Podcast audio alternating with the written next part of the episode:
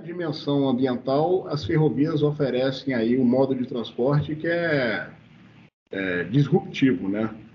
Uma composição de uma locomotiva com 100 vagões tira 350 caminhões da, da estrada, emitindo menos é, CO2, carregando mais carga e, esperamos nós passageiros, com maior segurança. Começa agora o podcast Nem Negacionismo Nem Apocalipse: Economia, Meio Ambiente e Negócios, inspirado no livro de Gessner Oliveira e Arthur Vilela Ferreira, vencedores do Prêmio Jabuti 2022 na categoria Economia Criativa. Através do podcast, a discussão de nem negacionismo nem apocalipse se mantém viva. Colegas e parceiros como Lucas Saquete e tantos outros foram somados ao time para um diálogo franco e objetivo sobre os temas da sustentabilidade. Nem Negacionismo, nem Apocalipse, um podcast semanal sobre economia, meio ambiente e negócios, recebe hoje um, um convidado especialíssimo, é o secretário Leonardo Ribeiro. Ele que é formado em economia pela Universidade de Brasília, pesquisador visitante da Victoria University em Melbourne, na Austrália, é mestre em economia com pós-graduação em orçamento público pelo Instituto Cerzedelo Correia do Tribunal de Contas da União. Leonardo Ribeiro ocupa atualmente a Secretaria Nacional de Transportes Ferroviários, é certamente um dos gestores públicos mais dinâmicos do país, tem promovido uma verdadeira revolução do ponto de vista da visão do transporte ferroviário é, e é um, isso tem um impacto muito grande, não é?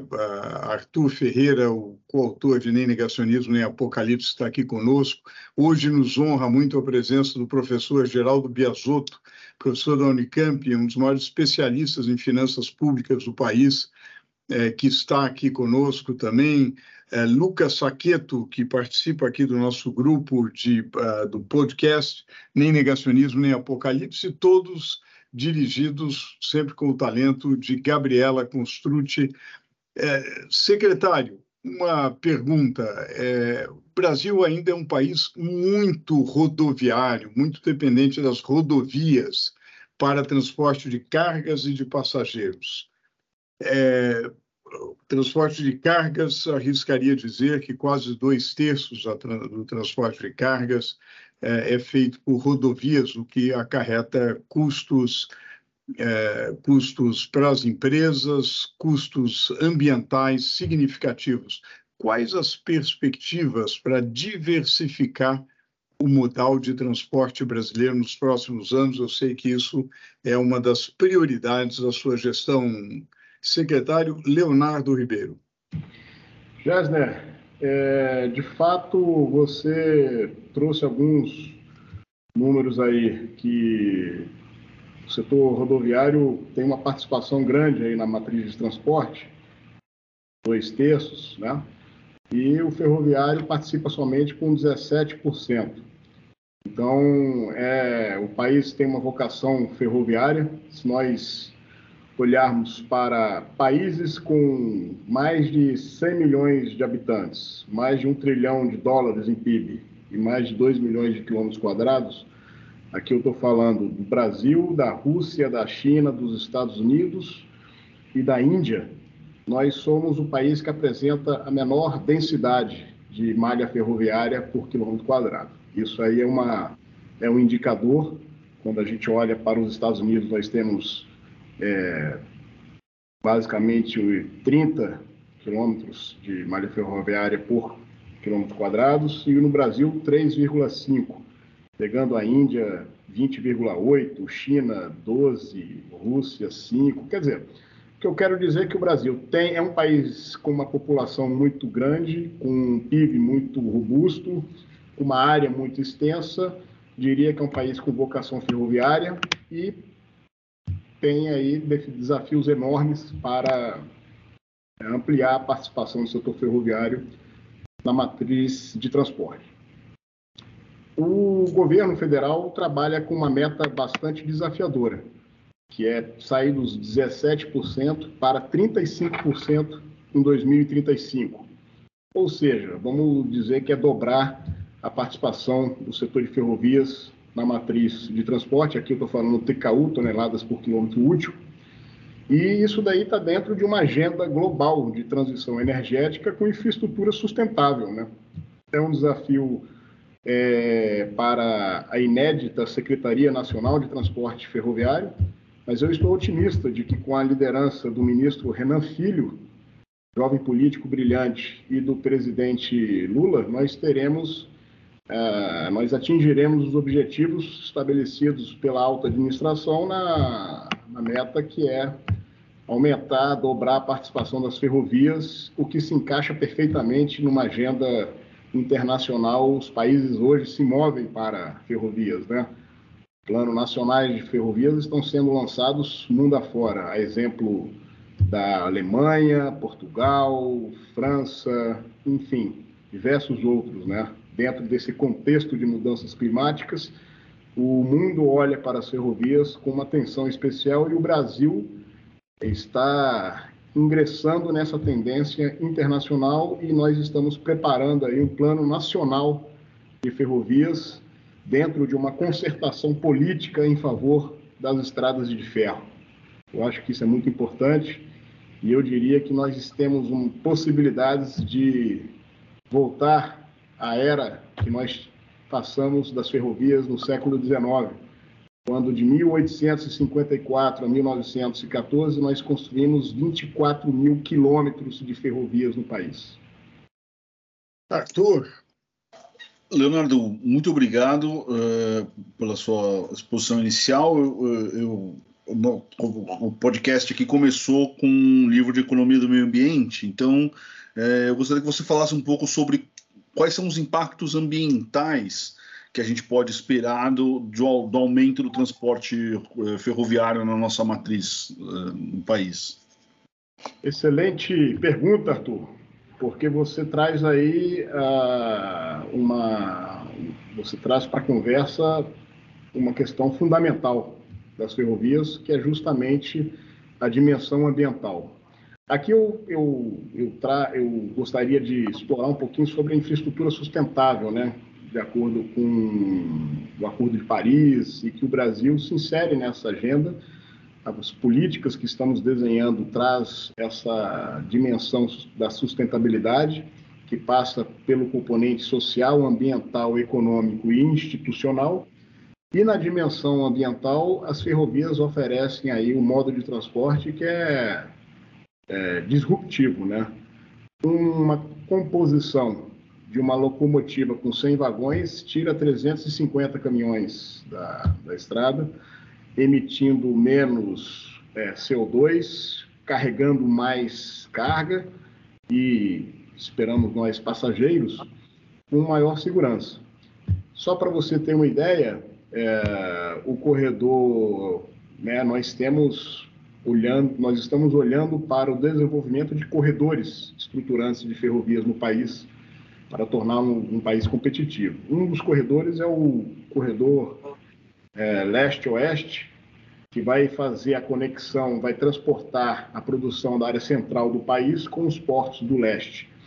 E esse, é, esse corredor estima-se que vai gerar uma economia de 65 milhões de toneladas de CO2 nos próximos anos. Só para você ter uma ideia, um corredor somente gerando aí uma potência de economia ambiental é, incrível. Então, as ferrovias, elas não só têm uma dimensão, não só são indutoras de um desenvolvimento é, ao ao fazer, promover integração de produtor-consumidor de forma mais econômica do ponto de vista econômico, né?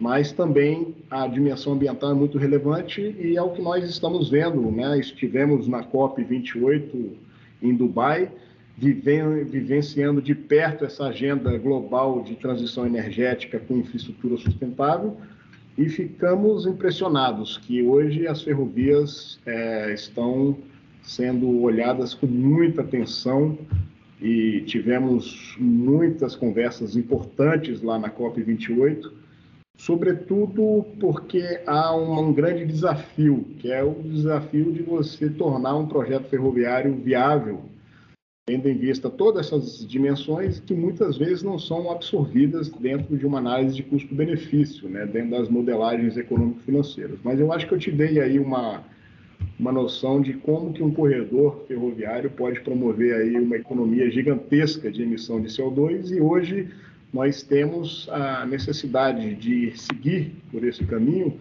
na medida em que isso vai até ser monetizado, né? Já existe mercado de carbono nos Estados Unidos, na Europa e no mundo. Isso a gente consegue mostrar para o cenário internacional, para os, para os investidores e para o mundo, que o Brasil é uma potência, né? Uma potência ambiental, uma potência do agro e do, das commodities, do minério, do minério podemos ser aí até protagonistas absolutos dentro de um programa de segurança alimentar no planeta. E as ferrovias, ao fazer esse transporte por corredores, podem aí não só reduzir o custo de logística, mas oferecer para o mundo economias é, gigantescas de emissão de CO2. Professor Geraldo Biasotto. Obrigado, César. Secretário, partindo aí do final da sua fala, é, o Brasil é um país que sempre se notabilizou pelo investimento público e à frente. Mas nós estamos numa situação onde nem o fiscal aguenta e nem uh, isso é desejável, porque afinal de contas a gente tem que absorver a eficiência do setor privado. O setor eh, ferroviário é nitidamente um setor de grande, onde os investimentos são muito pesados, a imobilização de capital é muito intensiva. Como é que o senhor vê a capacidade de você ter a parceria privada uh, construindo esses corredores? Como é que. É lógico que tem todas as questões de capacidade jurídica, da solidez do, da concessão, da forma da PPP, e isso tem sido um, uma válvula de escape até para o crescimento do país. Mas no setor ferroviário, que é uma, um, um, setor difícil desse ponto de vista, como é que o senhor vê as, as condições e as chances que nós temos? Muito bem, Biasotto. Obrigado aí por essa questão. Você traz aí uh, o que nós estamos refletindo basicamente todos os dias na Secretaria, como fazer o desenvolvimento do setor ferroviário, tendo em vista esses desafios que envolve por ser uma infraestrutura de grande vulto. E aqui eu diria que nós estamos é, trabalhando dentro de um tripé para desenvolvimento do setor ferroviário, que passa por, primeiro, é, o plano nacional precisa ter recursos, recursos públicos, para que é, possa promover aí a indução dos investimentos privados dentro de parcerias público-privadas. É, uma outra dimensão é não adianta ter recursos, mas com, com, projetos ruins, é preciso ter bons projetos. Então, recursos, bons projetos e políticas públicas bem desenhadas para atrair o setor privado com segurança jurídica. Então, a gente passa aqui por política, finanças e a expansão das ferrovias. No tocante à parte fiscal, à parte financeira, que envolve essa parceria público-privada, eu estou muito impressionado com um instrumento que muito usado na Ásia, né? Meu professor recentemente australiano editou um livro em Tóquio, em que cujo título é How to Unlock Private Investment in Sustainable Infrastructure que é como destravar os investimentos privados em infraestrutura sustentável na Ásia. E eles, muitos países, a Indonésia especialmente, está usando um instrumento chamado Viability Gap Fund, que é basicamente você, o setor público entrar para a redução de riscos, atraindo o setor privado, preenchendo um gap que pode acontecer na construção de uma ferrovia.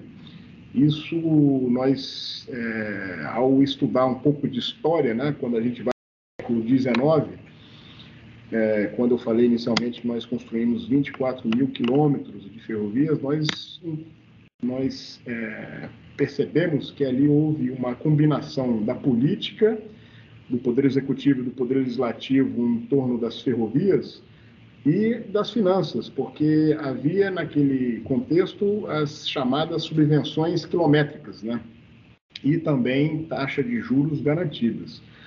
Agora eu acho que nós estamos numa era moderna de instrumentos financeiros capazes de induzir o setor privado e uh, os aportes públicos são importantes. Nós conseguimos pela primeira vez introduzir no orçamento federal uma ação que é uma ação de aporte de recursos em projetos ferroviários. Isso pode ser a semente de, uma, de um instrumento de, faz, de aportes para viability gap, é, isso conversa muito com o que eu estava agora conversando na Universidade de Birmingham sobre Bridging the Gap Finance, né? como construir esse gap de finanças em railways. E você sabe muito bem, quando a gente vai para microeconomia e bota num gráfico aí custo médio, custo marginal, receita marginal, demanda, essas coisas, que a gente não precisa aqui conversar, mas quando com mais calma a gente senta e, e traz um pouco da microeconomia que o Gessner conhece tão bem, e você também, nós trazemos aí a questão que muitas vezes esses investimentos de grande vulto necessitam, dentro de uma,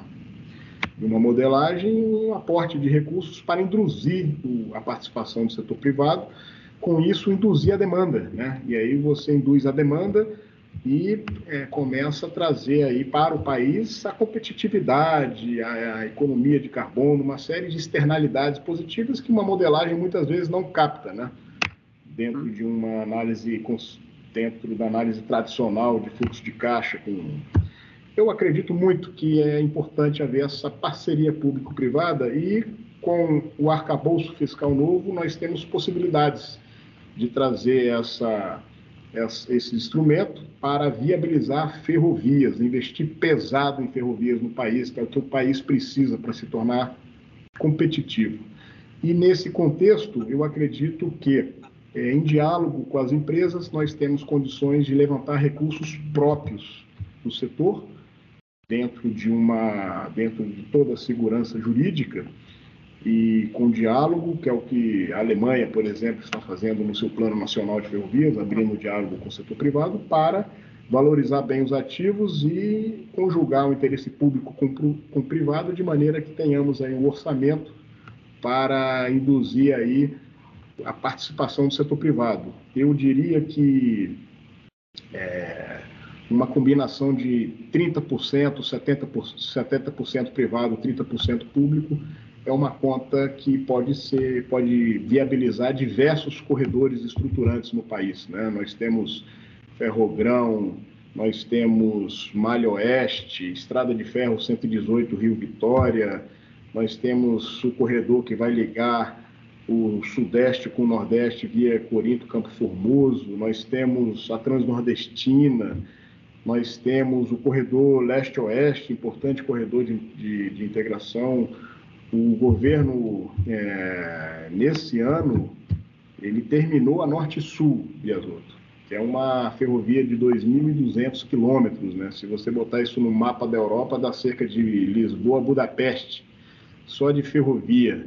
Vai, o país é gigantesco, né? E agora a gente consegue conectar o Porto de Itaqui até o Porto de Santos. Imagina se a gente faz essas ligações de ferrovias, fazendo a competição entre portos, exportando, mas não só exportando também, né? Mas também fazendo abastecimento interno. O desafio é atrair o setor privado e a parceria público-privada. E nós temos governança fiscal para isso agora, para fazer essa parceria e, com isso, promover uma, uma era de investimentos em ferrovias, assim como aconteceu entre 2010 e 2016, nós acreditamos que é possível recuperar o investimento, porque agora com teto, sem o teto de gastos, né, que o teto de gastos no final das contas virou um teto de investimentos. E induziu muitas vezes negligência na receita, ou seja, eu acho importante essa conexão das ferrovias com o orçamento, com a política, para haver aí uma concertação bem positiva e favorável em relação às nossas ferrovias, inclusive transporte de passageiros. Muito bem, Saqueto. É, secretário, é, a gente estava falando aqui de ferrovias, meio ambiente, né? E recentemente o senhor participou da COP28, sediada depois da daqui a alguns anos a COP30 também. Queria que, que você destacasse aí para os nossos ouvintes qual, quais foram as suas impressões da COP28 e quais são as perspectivas para a próxima COP aqui no Brasil. Para a próxima não, né? Depois da próxima. Excelente. A COP28, para mim, foi um momento muito importante, né? uma oportunidade de, de ver de perto essa agenda global, essa agenda verde internacional. E lá eu pude perceber que estamos agora na fase de discutir como que iremos financiar essa transição energética, porque sabemos que há benefícios, mas também há custos, né? Ah, o economista vê custos em tudo, né, Gessner? Não só o custo Exato. financeiro, mas o custo de oportunidade. E aqui é tempo e energia. Quer dizer, você tem vários custos envolvidos na, nessa agenda e é importante que nós tenhamos aí uma coordenação internacional para definir essas questões que envolvem esses custos, esses benefícios. E o Brasil é uma potência na área ambiental. O mundo vê o Brasil como uma potência na área ambiental. É um país que, na política externa, é relativamente neutro, no sentido de não ser um país bélico, mas é um país que quer alimentar o mundo, né?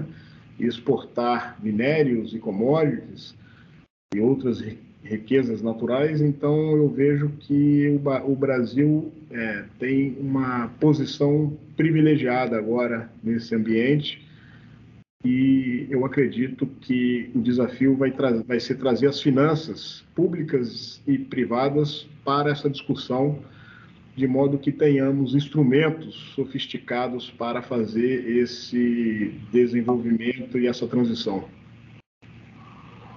Gabriela, Perfeito. É, senhor secretário, a gente sabe que tem países onde o transporte ferroviário tem um protagonismo muito maior do que aqui no Brasil, né? É, o que, que o senhor acha que a gente pode aprender com esses países?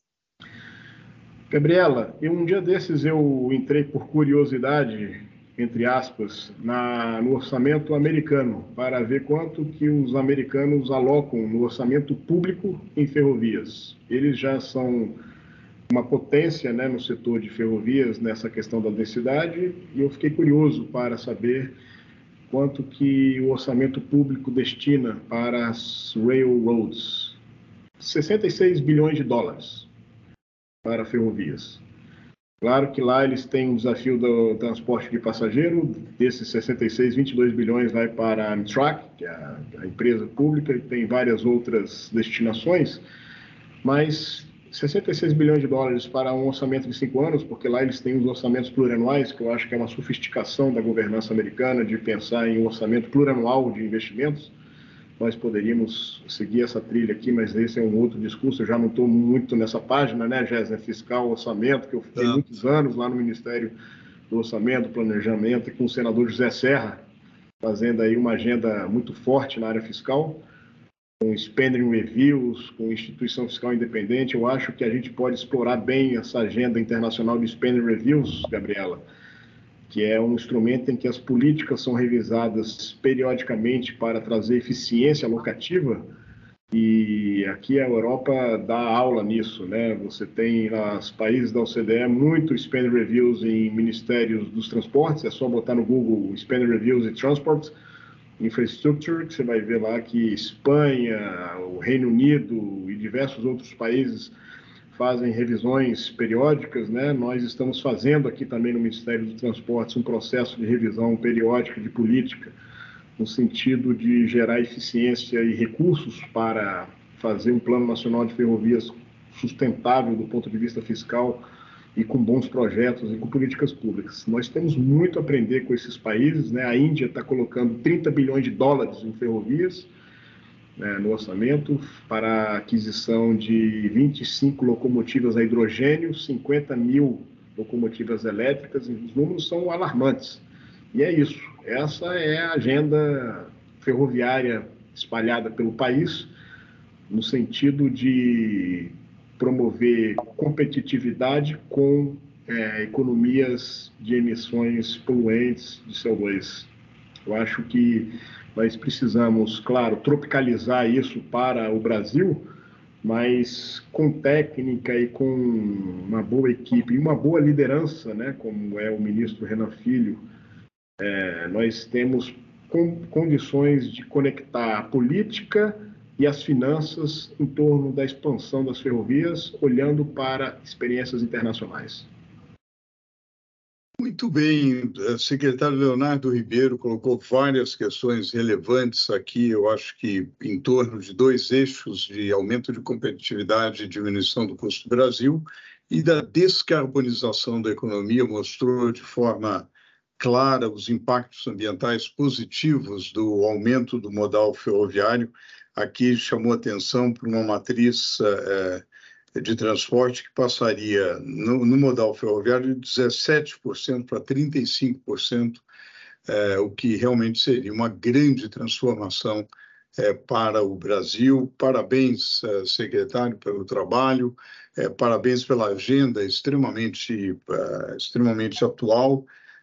E certamente gostaríamos muito de tê-lo próximo ao Centro de Estudos de infraestrutura e soluções ambientais é, da Fundação Getúlio Vargas. Nós promovemos justamente estudos exatamente na área que o secretário apontou aqui, infraestrutura e soluções ambientais. Acho que tivemos aqui uma belíssima aula sobre os dois assuntos. Muito obrigado e até uma próxima e que seja em breve. Muito obrigado, Gessner. Eu acredito muito nessa, nesse diálogo com a academia, com o setor privado, com a sociedade, porque com esse diálogo nós aprendemos é, e somos instigados a dar resultados, né?